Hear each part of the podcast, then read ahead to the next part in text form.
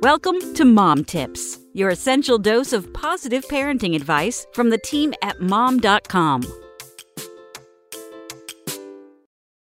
Why we shouldn't let kids use iPads in the car, and it has nothing to do with screen time.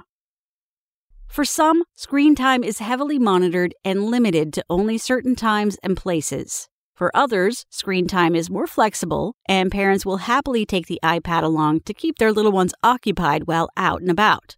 Although every parent has a right to make whatever decision they feel is the best one for their kid concerning screen time, one thing that shouldn't be up for debate is letting kids hang on to iPads while they're sitting in car seats.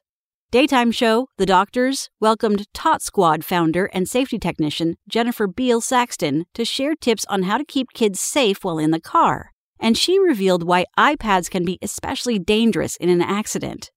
If a toddler is holding a two pound iPad in his or her lap and there is a collision, velocity changes the impact of objects. So that two pound iPad can turn into a 100 pound weight flying right into your child's face. Considering that, it might be worth it to invest in a secure backseat iPad holder to make sure there isn't an added risk during an emergency situation. Come back tomorrow for more mom tips. Spoken Layer